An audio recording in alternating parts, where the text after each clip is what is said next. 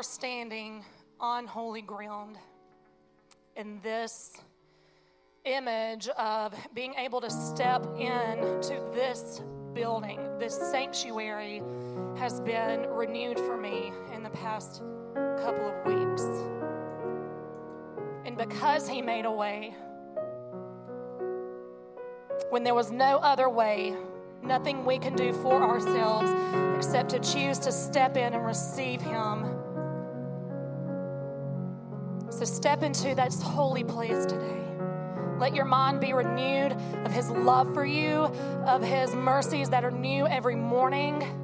And that whatever happened five minutes ago, this morning, yesterday, last week, He gives us another chance constantly to experience His presence. We'll step into that presence this morning.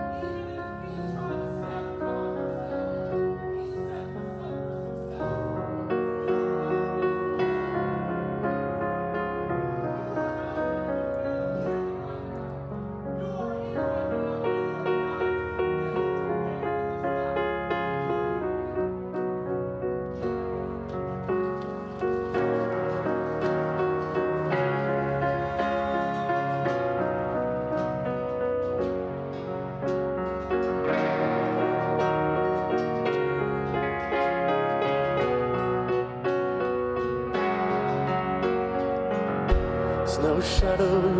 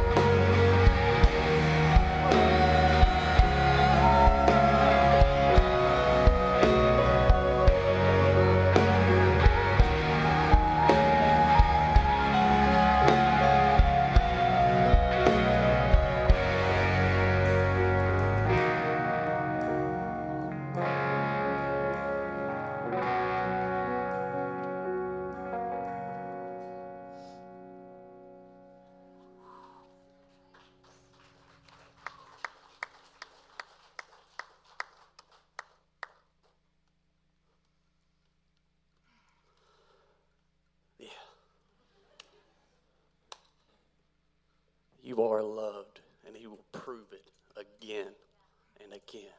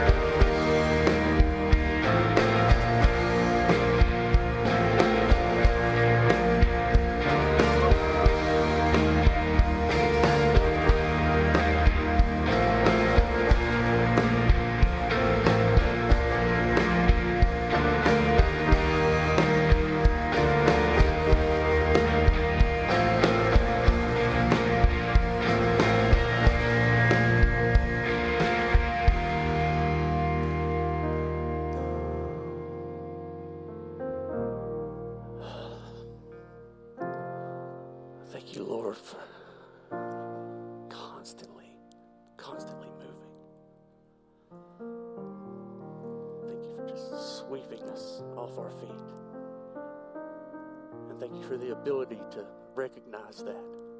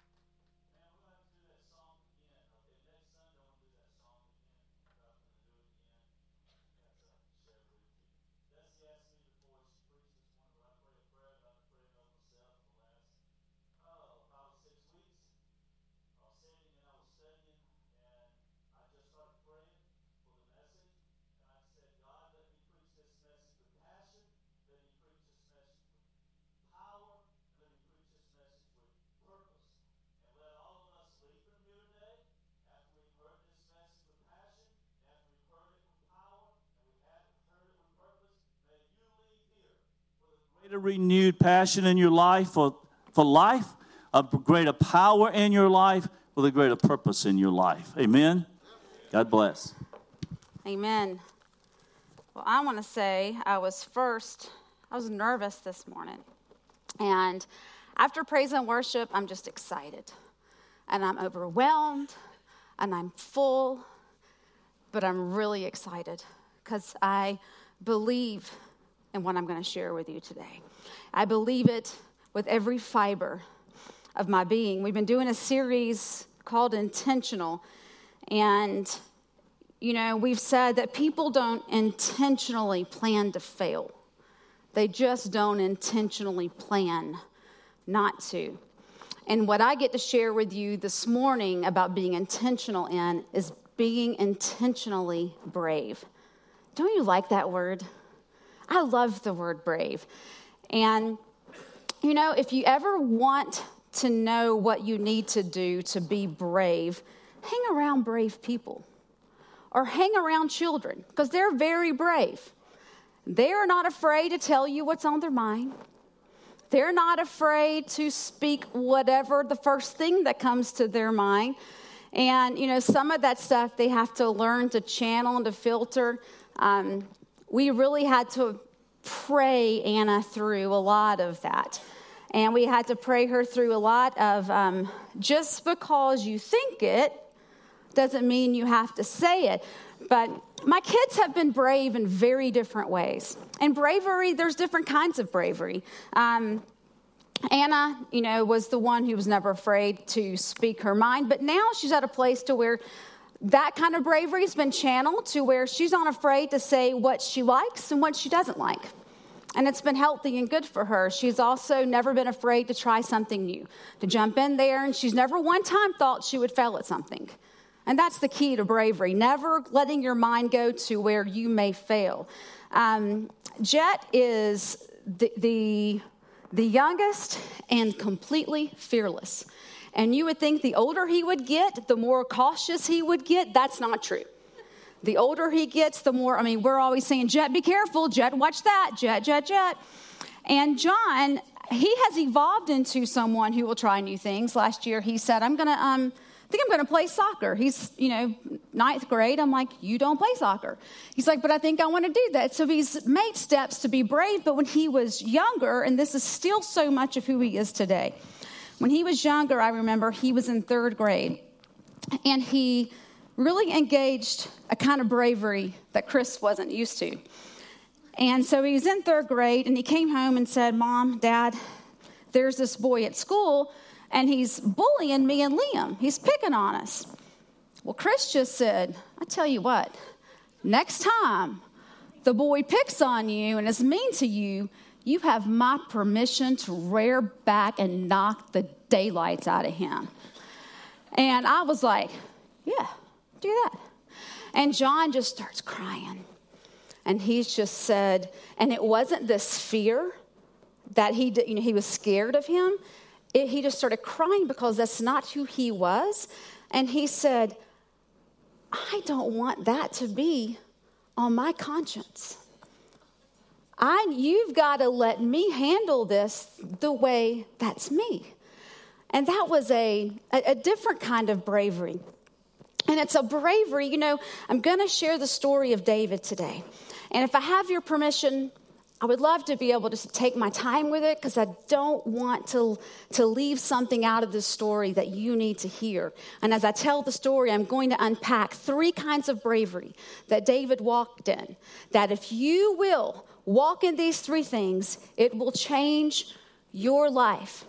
And I'm going to do something before I start preaching this message that I have never done before, and I don't even think I've ever heard dad do it, and it makes kind of sound strange to you, but I want to do this. And I, John Henry is my son, who is my child, who is has a heart of David.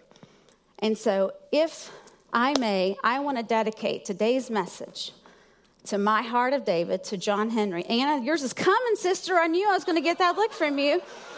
I don't know when it's going to happen, but it's going to happen. You've got a great heart too, but today is, remember, we don't always do what's fair, we do what's right for the time. And today, I'm going to dedicate this to John Henry and to all of you, Anna.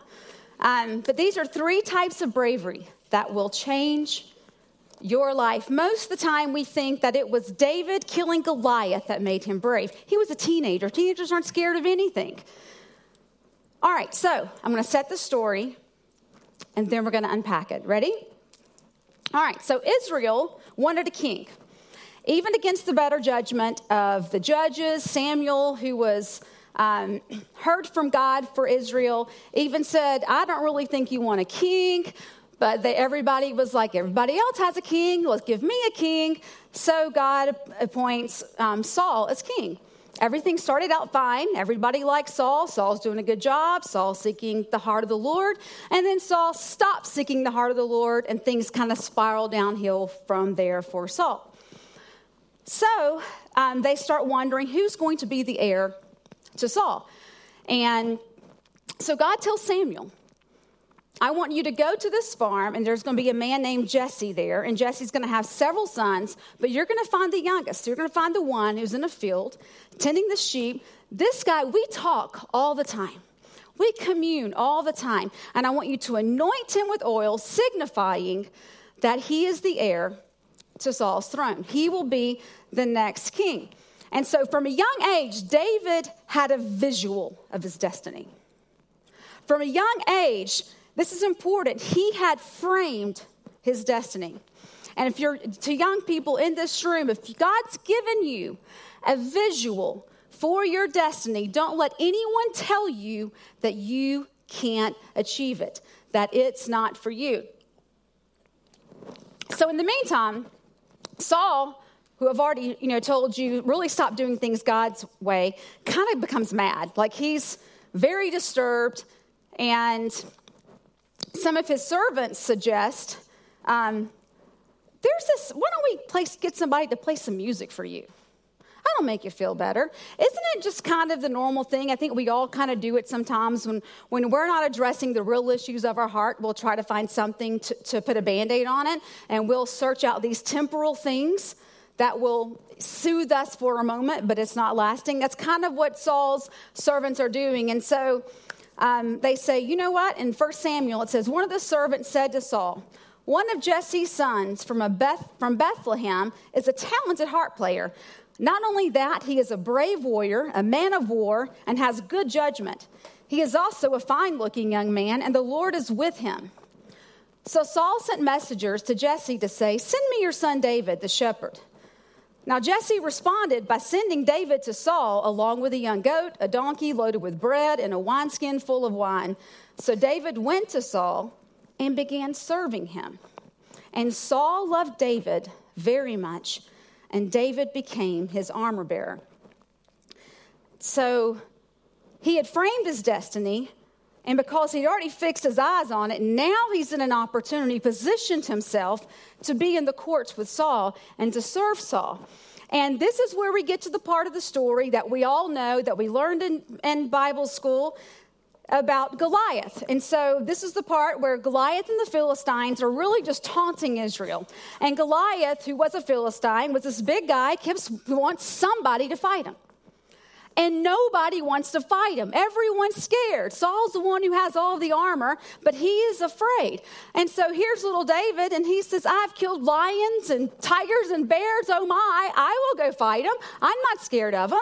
And he really wasn't afraid because don't you think fighting a lion would be a little more um, terrifying than fighting a giant? Probably so. So everything in David's life has led him up to this point to Goliath.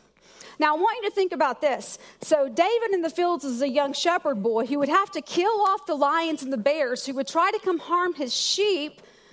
And you know that was a struggle. You know that must have been difficult. But every difficulty in your life is always preparing you for the real fight, for something greater. Everything sets you up for what's to come. So, Saul says, All right, David, you want to fight Goliath. That's fine. So Saul takes his armor and he puts it on David. Saul takes his sword and he hands it to David. Well, David puts his armor on. He has Saul's sword and he says, This does not feel right. This doesn't feel like me. And this is the first kind of the first lesson that we really see in David because what he said is, I'm going to go as myself. So he picks up a sling and five smooth stones and he goes out, and you know the story. He's, he kills Goliath and he becomes Israel's hero. But he said, I've got to go as me. Whenever God's given you something to do, you've got to do it as you. I can't do. My dad, when he preaches, he literally has this page of Scrabble that he gets up there. You watch him. And I don't even know how he follows it. Sometimes he preaches with no notes. And I wanted to be able to do that. It is not me. I get up here, if you were to see the notes up here, you'd be like, Dusty, how long is this sermon gonna be? But I c- cannot fight and do what God's called me to do as dad. You cannot fight and do the things that God's called you to do as anybody but you. As anybody but you. So David confronts Goliath, says he runs at him and slays him, and now he is Israel's hero. Everybody loves David. Everybody, the whole nation shouts his praises. And so David even becomes one of Saul's favorite people. He really gets in with the family. He becomes good friends with Jonathan. Things are going well. But the more popular David gets, the more jealous Saul gets. And now he's afraid that David may take over the throne. And when he gets afraid that David's going to may take over the throne, he tells Jonathan, I'm going to kill David. Well, Jonathan, kind of liking David, they're buddies now, says, dude, pretty sure dad's going to kill you. You may want to get out of here.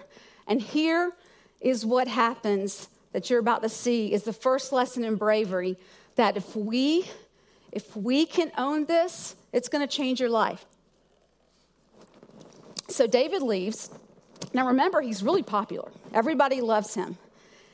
And he doesn't go. He could have rallied Israel at that time and overthrown Saul had he wanted to. But that's not the way God works. And instead, he leaves and he doesn't take anybody with him. He didn't go to Israel and say, Let me tell you what Saul's doing. And he didn't go to his buddies and say, Let me tell you. He didn't try to turn. That's what we call gossip. When somebody does something to offend you and to hurt you, and we go to people and say, Let me tell you what Brandon did to me. What, let me tell you what so and so did to me. Instead, he picks up and he leaves and he doesn't take anyone with him. And if you're taking notes, the first kind of brave David was, he was brave in humility.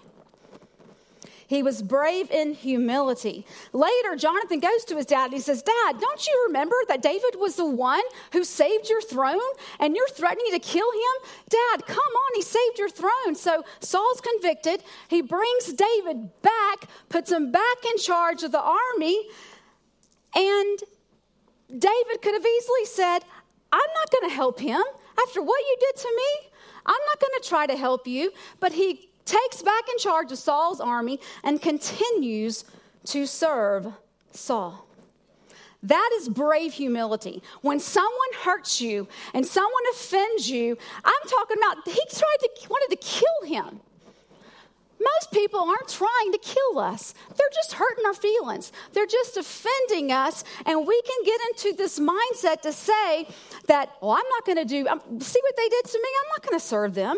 I'm not going to do anything for them. But David was brave and humility. It's hard enough for us to get past not stirring a pot when someone offends us, that not only David does he keep his mouth shut about it, but he serves the man who would want to do it. I remember growing up, even into my adulthood, I still hear this. And someone will do something that offends me or hurts me, and it's really hard to be quiet because I really want to defend myself. And I would just say, Dad, I just at least let me defend myself. And Dad would always respond just like this Jesus went to the cross like a lamb led to slaughter, and he opened not his mouth. And I would say, Dad, remember one time I said, Dad, I'm not Jesus. And he said, You should want to be. And so my whole life was filled with trying to learn this kind of humility. And why? Why do it this way? It's hard. Why do it this way? Because it works.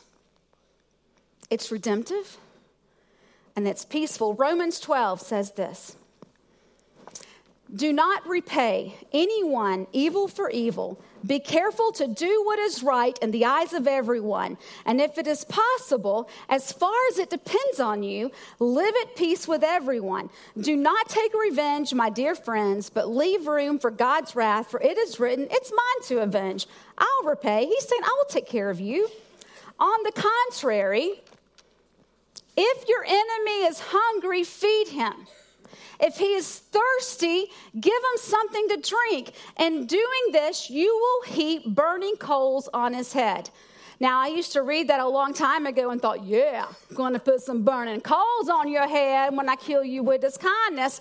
But do you know what this really means? Back in the day, people would carry coals of fire on their head to take it to warm them. So, what you're doing is you're not killing them with kindness, you are warming them with kindness. You never know what your kindness is going to do to the one who has hurt or offended you. You never know what your kindness is going to do for the destiny planned ahead. You are never going to know what your kindness is going to do for you, what it's going to do for that person, and what it's going to do for your destiny ahead, for God's blessings to be in your life. And let me tell you, every time I have chosen this kind of path, I have seen the blessings of God over. And every time I have chosen the other kind of way, well, let me tell you how I feel. It never went the way I thought it was going to go. And then it says, Do not be overcome by evil, but overcome evil with good. So here we have David's back to leading Saul's army. And this time, everything is good. Saul's sane. David's in a position that Saul's happy with. We need to get this scene. Paul, Saul gets paranoid again. All right? So Saul's paranoid. David's playing the harp for Saul. Just sitting there playing the music. Saul picks up a spear, throws it at him. It brushes by him, hits the wall, and you know what Saul does? Walks away. Walks away. There's two lessons in this story. Number one, he could have easily, he's a warrior. We've already said he's a brave warrior. He's killed lions, he's killed bears, he just killed a giant. He could have easily picked up that spear and returned it. That's impressive to not return a spear. But what's most impressive is that he walked away as though nothing even happened. The next point here, if you're taking notes, in being brave and humility, is don't take anything personally. Just walk away and say, What is that to me? Let me tell you, you will save yourself a world of grief if you choose not to take anything personally. And I got a big revelation for you. Ready? How do you do it? You want to know how you do it? You just don't. You just don't. You stop making things your business that is not your business. Ralph Waldo Emerson said, Nothing external to you has any power over you. Nothing external outside of you has any power over you unless you give it power. So, back to our story. So, David flees. He didn't return a spear. He acted like nothing happened, but he still he still has to process this information, okay? So David goes to Samuel. And remember who Samuel is. Samuel is his mentor. He's the one who's ordained and anointed David. And it says in 1 Samuel So David escaped and went to Ramah to see Samuel and told him all that Samuel has done to him. Then Samuel took David with him to live at Naioth. Now, Samuel's David's life coach. So this is the first time that you'll see David talking about what Saul's done to him. This is the first time he doesn't alert Israel. He doesn't tell his buddies. He goes to someone who's going to give him wise counsel. And that is the first time you see him talking about it. In the past, we've called this venting up. Anybody ever heard us say that? I've decided to quit saying that. I'm not going to call it venting up anymore because venting up has a negative connotation behind it. Instead, whenever you are dealing to, to, to, to, to deal with something in your life, and a hurt or an offense or a hard path, seek wise counsel, and you know it's going to be redemptive. So David positions himself with someone who is going to strengthen him. He spends time with Samuel, that's most likely where he learned the mind of the Lord. And, and David simply, I mean, Samuel does this. He reminds David of who he is, and he sets his eyes back on his future. He reminds, he reminds David, a lot of people in the story, he reminds David who he is and then he reminds him, David, you are the future king. Now I want you to think from that posture. Don't think about where you are right now. Think from that posture. Act from that. If you can remember who you are and keep your eyes fixed on what you want in your life instead of what you don't want, and think and act from that, it is easier to drop offenses. Walk with the wise, become wise. So Saul is still seeking to kill David. And Saul continues to send men to capture David. Now remember, David's with Samuel, so Saul is sending all these people to, to Samuel's place. And every time Saul's men get there, um, Samuel's um, praying in the spirit, and then Saul's men start praying in the spirit. Saul sends more men. So more men go to try to capture David, and then they hear Samuel praying in the spirit, then they start praying in the spirit. And Saul's like, I'm going to go myself. Saul goes, and guess what? The exact same thing happened. You see, every time that David purposed to do things God's way, it intensified God's protection over him. It intensified that protection. And you would think, after all this has happened, that David's going to know and to trust. And I'm not really sure what happened with David here, but this is actually where David gets weak. Everyone, even Saul, has, is, is, is slain in the spirit.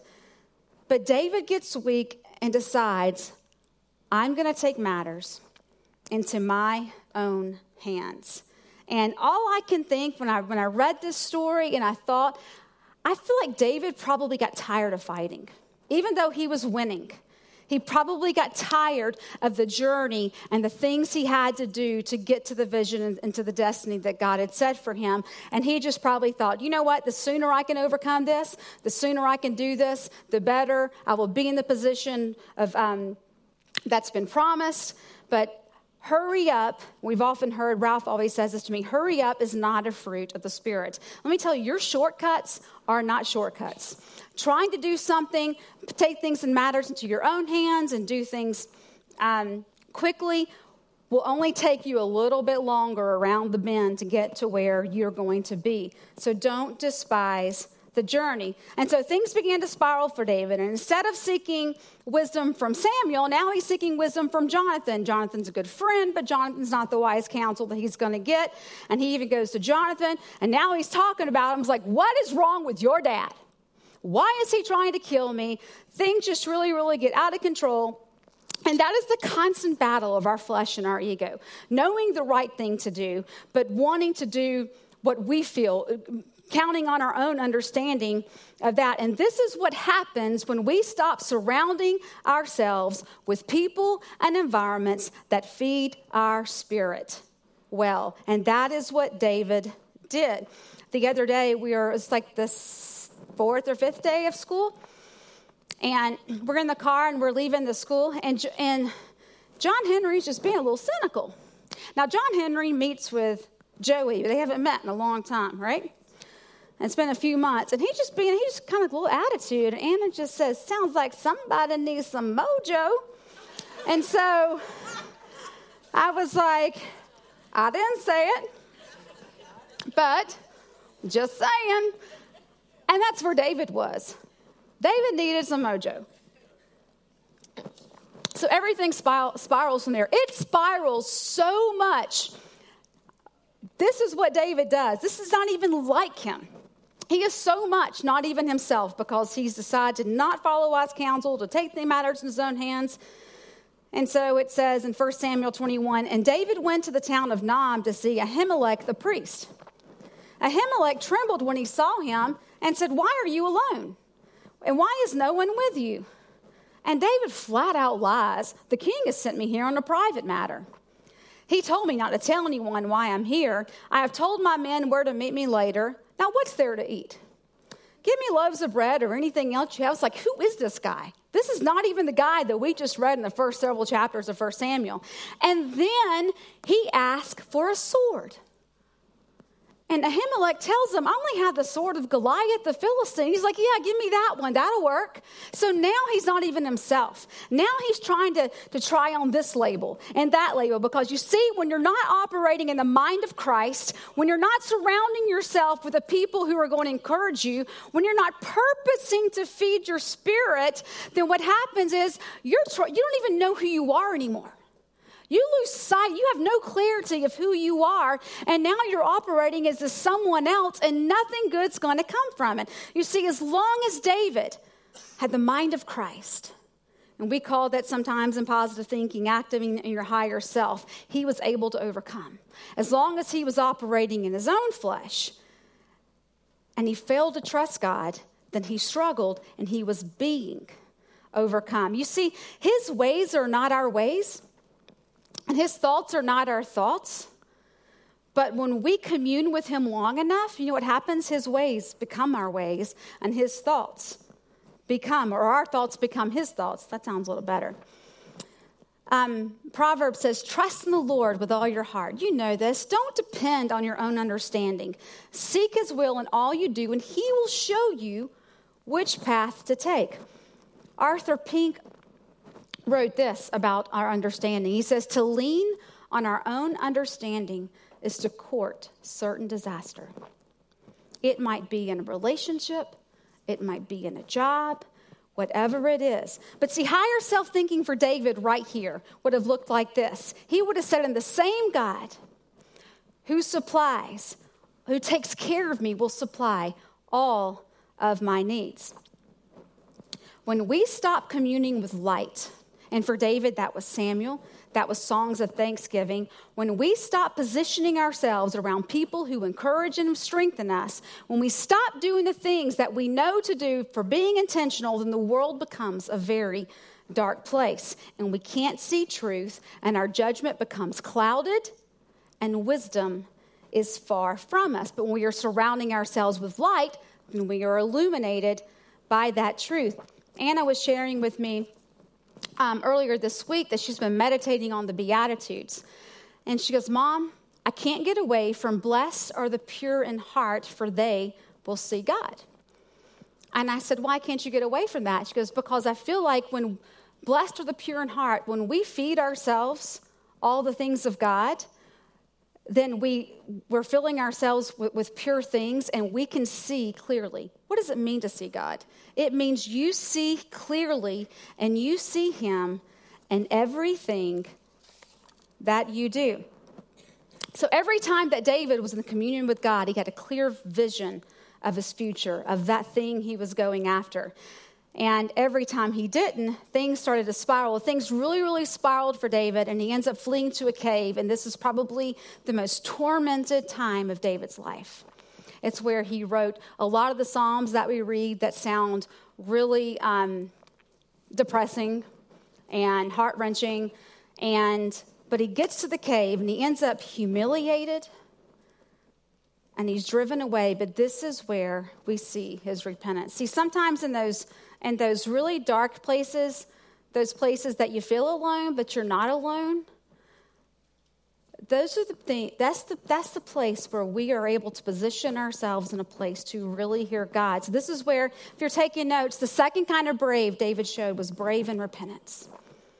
David was brave in repentance. He writes Psalm 51 Have mercy on me, O God, because of your unfailing love, because of your great compassion. You see, David's appeal to God's not out of fear. And that's what Jason was saying this morning, and Shane was saying this morning. But he's appealing to the character of God. He already knows God is a God filled with unfailing love and compassion. He says, Blot out the stain of my sins, wash me clean from guilt, Purify me for my sin. He's asking for renewal. This is what Kaino says. He says, Create in me a clean heart, renew a loyal spirit within me. And then he says, Do not banish me from your presence and don't take your Holy Spirit from me. Notice he doesn't say, Give me back your Holy Spirit, give me back your presence, because no matter where David was, no matter where you ever are in life, no matter what decisions you have made, you are never away and far from his presence. He says, Restore to me the joy of your salvation and make me willing to obey you. I will teach your ways to rebels, and they will return to you. Forgive me for the shedding of blood, O God who saves, and I will joyfully sing of your forgiveness. And then he says this Unseal my lips, O Lord, that my mouth may praise you. Get me back to speaking words of thanksgiving, words of gratitude, because that is what is going to maintain and sustain me. Let me tell you what repentance is. Repentance is simply turning from that one thing that's not serving you to the thing that will. It is turning from that thing, it's this decision to stop doing one thing and to start doing another. Andy Stanley, I saw an Instagram story he posted this week, and he said this We don't need a situation to be fixed, we need a direction to be changed. Direction determines destination. That's repentance, changing direction. I got lots of Anna stories this week. So, y'all know Anna broke, not broke. She had surgery on her foot. She had a bone removed, an extra bone. We said, That's why we know now why you're so extra, because you had an extra bone. So, she had this um, bone removed, and she is non weight bearing for, I think, six weeks. You take for, you don't under, know what it's like to be not weight bearing until you're around somebody who can't put no weight on their foot. And, you know, I, we have, it has been, I feel like Chick fil A has been my pleasure to serve her and to do all these things for her. So the other morning, she's like, Mom, can you run downstairs and get my sweatshirt? Mom, can you run downstairs and get this? And I finally said, You are going to have to get your act together, organize your thoughts, because this is not efficient. Going back down for this and back down for that. So, anyway, you can tell I'm just kind of getting over it. So that night, she comes home. I think this is Wednesday, and they have to pack because they're going to spend the night with mom and dad Thursday night. She's like, Mom, will you come downstairs and help me pack? I said, Yeah. So I go down there. Now, granted, if I had to pick up one more of Anna's things. So I go down there, and you know, I'm kind of stirring this frustration, and she's just frustrated, period. And she doesn't like any of her clothes she has. I don't even like my bedding. I don't like this. I don't like that. And everything's just crap, blah, blah, blah, blah. And I just said, you know what? You can finish packing. I'm going to bed. And so, and she's like, good night, my good night. She's love you. I love you. So I go upstairs and I go to bed. Chris is there just snoring away because he ain't got nothing to do. and, and so there I am, I'm getting in bed and I'm just scrolling on Facebook. It's my downtime, you know, ain't nobody trying to talk to me. Just everybody leave me alone. If that girl doesn't text me, Mom, can you come to my room? I swear, to, swear, Chris is snoring, and I wake him up. Anna needs you to go downstairs. That boy wakes up from his slumber. He starts heading down, and I texted her and I said, Dad's on his way. I don't want dad. I said, Never mind, Chris, come on back. So Chris comes back. He, he don't even know his name. He didn't know what's going on. So he gets back in bed. So I go into her room and and I walk and she's just staring at me. And I go sit in the bed with her and she looks at me and she said, I just can't go to sleep with that's not good. Dagger in my heart. You know, and I was like, oh my gosh, I'm so sorry. And so, but what that showed me was that she was brave in repentance. And that's what she, in that night, in that moment, decided this relationship tonight is not what I want it to be, so I'm going to change the direction of it. I want you to hear me. It is that simple in your relationships. We make it really, really hard because we allow pride and ego to determine if the direction of that relationship is going to change. Now, Anna and I would, of course, have been all right by that morning, because my mercy is on you. every morning, just like the Lord's. Hers are too. But you know what? She decided you don't have to. You don't have to wait. It is so easy for us to, even in our marriage, to not be willing to say, let's change the direction. In one moment, change the, be brave in your repentance because not only God's going to be good with you. God's just like we were saying this morning. God's going to chase after you no matter what, but your relationships are counting on that kind of repentance. So it would have been easier for God to have just to destroyed Saul and David become king, but God is never in a hurry. Let me tell you, we will com- continue to repeat the same things over and over and over again until we get it right. And it's not because that God is ugly to us or he just wants us to suffer, but because he loves us so much. He wants to get us to where we, he wants to get us more than we want to get us to where he wants to get us. And that's what we were saying this morning. Jason's saying, You can't lose. God will continue to mold you, to shape you, to turn you until he gets to where he needs to get. So David gets his mojo back. He goes, meets with Big Joe, gets his mojo back. He returns to Judea, and we're about to come with our last kind of brave. He returns to Judea. This time he has his group of men. These men had connected with David on his journey. They were a bunch of warriors, kind of, you know, scoundrels, whatever, down and outers. And he returns, and listen, he finds himself in a position to defend Israel again. You see, he's not even king, but he is acting from being king and puts himself in a position to defend Israel. And so in 1 Samuel 23, it says, One day news came to David that the Philistines were at Keilah, a town in Israel, stealing grain from the threshing floors. And David asked the Lord, Should I go and attack them? Yes, go and save Keilah, the Lord told him. See, now he's back to acknowledging God. Do I do this? But David's men said, Now listen, his men said, We're afraid even here in Judah. We certainly don't want to go to Keilah to fight the whole Philistine army. So David asked the Lord again. He didn't, this is what he didn't do. He didn't start Googling, is this going to work or not? He didn't start, I do that before you do anybody else Google, like, um, okay, nobody else does that. All right. Um, anyway, so he doesn't start um, doing anything else. He goes back and he says, God, you sure this is what you want me to do? And he says, Go down for Keilah, for I will help you conquer the Philistines. You see, not only were David's men afraid of the Philistines, they were also afraid Saul's army is going to come. They were about to be potentially attacked on both sides. And so this is the first thing. If you David was brave in faith. He did not give energy. This is what I want you to see for your life. Whatever God has set before you to do, he did not give energy to the negativity of his men or to the doubt. He did not even try to reason with his men. He didn't even call them cowards. He didn't tell them anything. He gave no energy to negative words or thoughts. He just said, God, is this the right thing to do? And when God assured him that it was, see, when God tells you to do something, when Spirit is speaking to you to do something, you got to be careful who you tell it to because people will burst your bubble.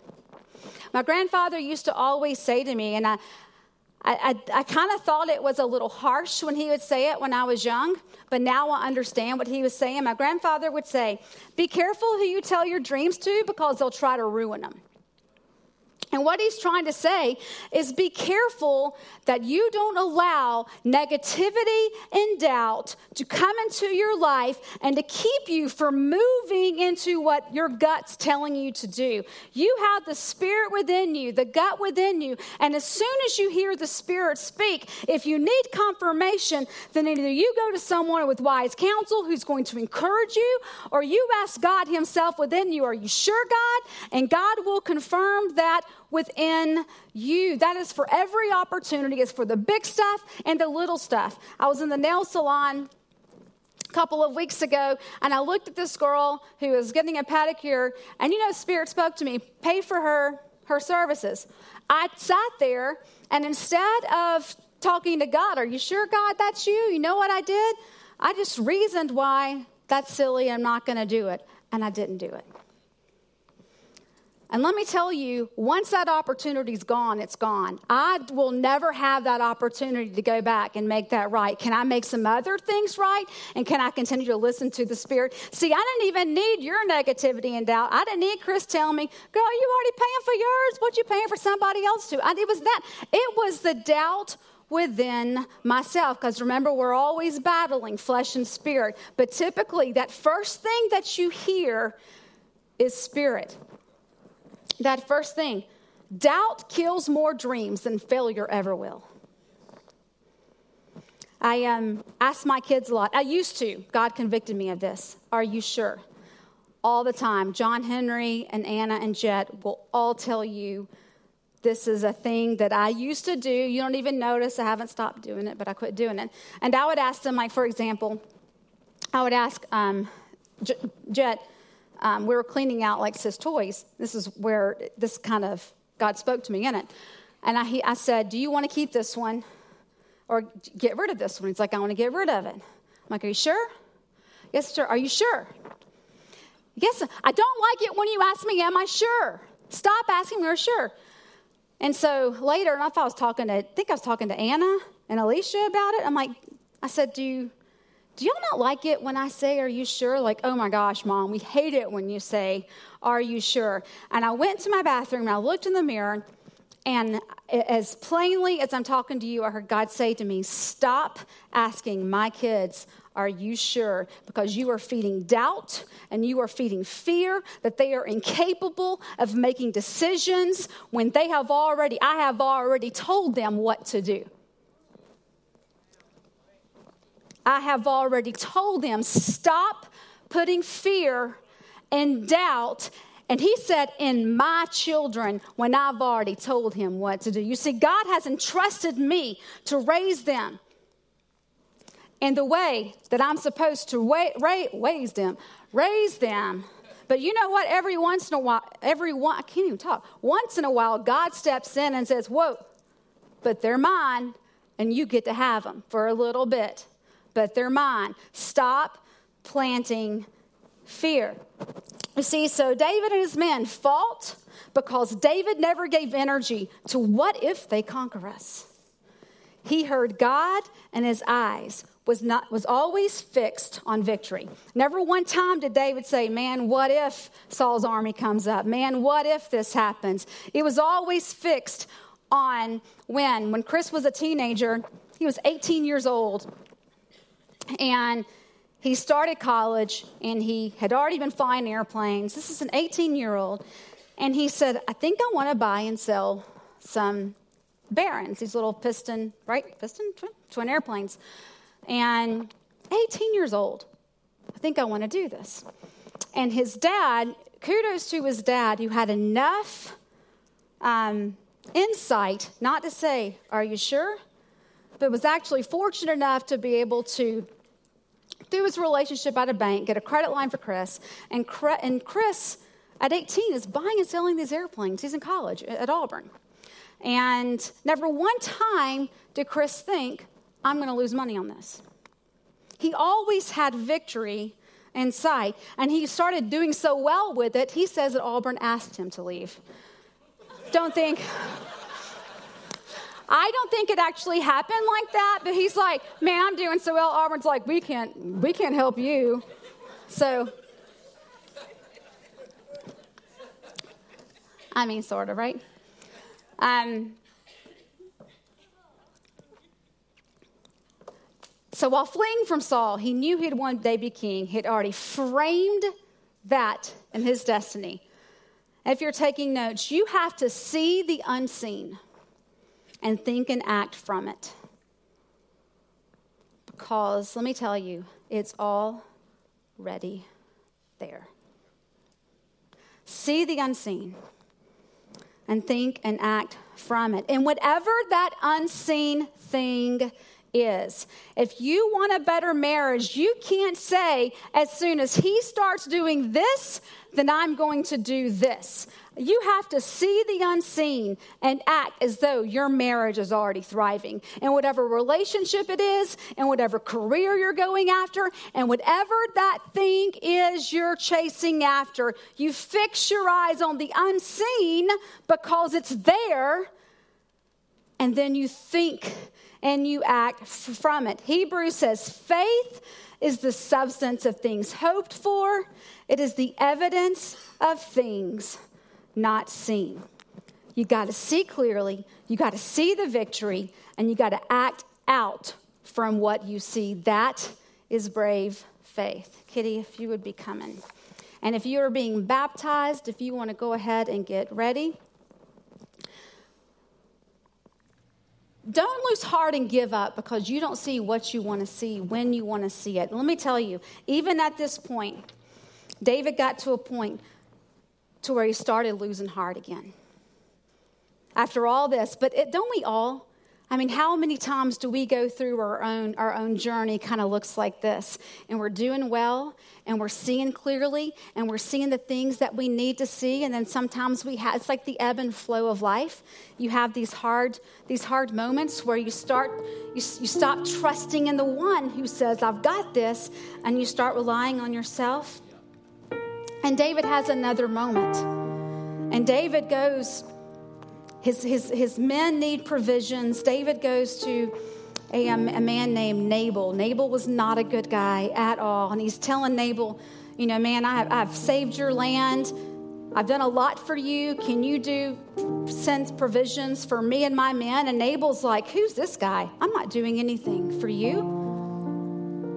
And then here you see David uh, kind of spiraling in. And he said, David just been saying, and he says, All the good I did to help this fellow, we protected his flocks in the wilderness, and nothing he owned was lost or stolen, but he's repaying me evil for good. He even says, May God strike me if not one of men in your household is going to be killed. But in the meantime, Abigail, who would eventually become David's wife, comes to him and he says, When the Lord, and I want you to read, listen to this, when the Lord has done all he has promised, when the Lord has done, it was not if God's going to do. When the Lord has done all that he has promised and has made you leader of Israel, don't let this blemish be on your record. In other words, don't go out like this, David. Don't let this be part of your story because you see, Abigail saw David's future. And she fixed his mind back to it. Don't forget who you are. You see, Abigail was prompting David to look down the road and see his future. Now I want you to see this. That thing that God has called you to is always bigger than you. It was the normal thought of this time. It, to repay evil for evil was the culture. That was normal. What David did was a Jesus thing, it was a new thing. And not only did David look down the road and see his future coronation as king, just maybe, David looked down the road and said, I am planting a seed into the earth. And this seed one day is going to be God made flesh because the seed of David was Jesus Christ Himself who would repay evil for good for all mankind. And that seed was planted with David. You don't know. You don't know that what you're going after and keeping your eyes fixed on, you don't know that that marriage that you are not to, committed and tied yourself to to save, that it's not going to just be for you, but if you can look down to the portals of time and see it's for your children, it is for your grandchildren, that it matters to tie yourself to that thing and don't untie it. Don't let anything untie you from the vision that God's given you. Don't let anything separate you from that thing. It is worth it. And if you got to ask yourself what's at stake, ask yourself what's at stake. And may God surround you with people, with Samuels, with Joeys, with Wills, with Jennies, with people who will get in there and remind you who you are and what you're doing it for. But don't lose heart. I had a moment, and I know I'm a little long, and I promise you I'm closing. I had a moment a few weeks ago, and I actually said, I am tired. I've had conversations that I didn't want to have, shouldn't have had. Things addressed in ministry. Sometimes you address hard things, and sometimes you give way too much energy to it that you don't have to give. And I even thought, I mean, it's not like I need your paycheck because I don't get one. But I thought, I don't have to do this. I don't have to. And I even said to Chris, I said, How does dad preach every single week? And Chris just said, Because he's done it a long time. Because he's done it a long time. And you know what I heard in that? A lot through this series, you've heard that to be intentional with certain things is hard. Let me tell you about the word hard. I mean, I'm going to bring you a little bit of relief because when you hear the word hard, it can have a negative connotation behind it, and you think, I can't do hard every day. Let me tell you what hard is. It's not that that thing gets easier, it's that you get stronger. That thing doesn't change, but you do. You do. And so for my life, I know God's called me to do this. I had to look down the portals of time and I had to tie myself again to the vision that God gave me when I was a teenager. And who said, Dusty, I'm calling you at an early age, just like I called David, and I'm calling you, and I retied myself to it. Because it's not about me, it's not just for me, but I got three children counting on me to do the things that God's called me to do. I've got a husband, I've got you counting on me, I'm counting on you to do the things that God's called you to do. I'm counting on you to tie yourself to that thing. Tie yourself to that thing and don't let anything separate you from it.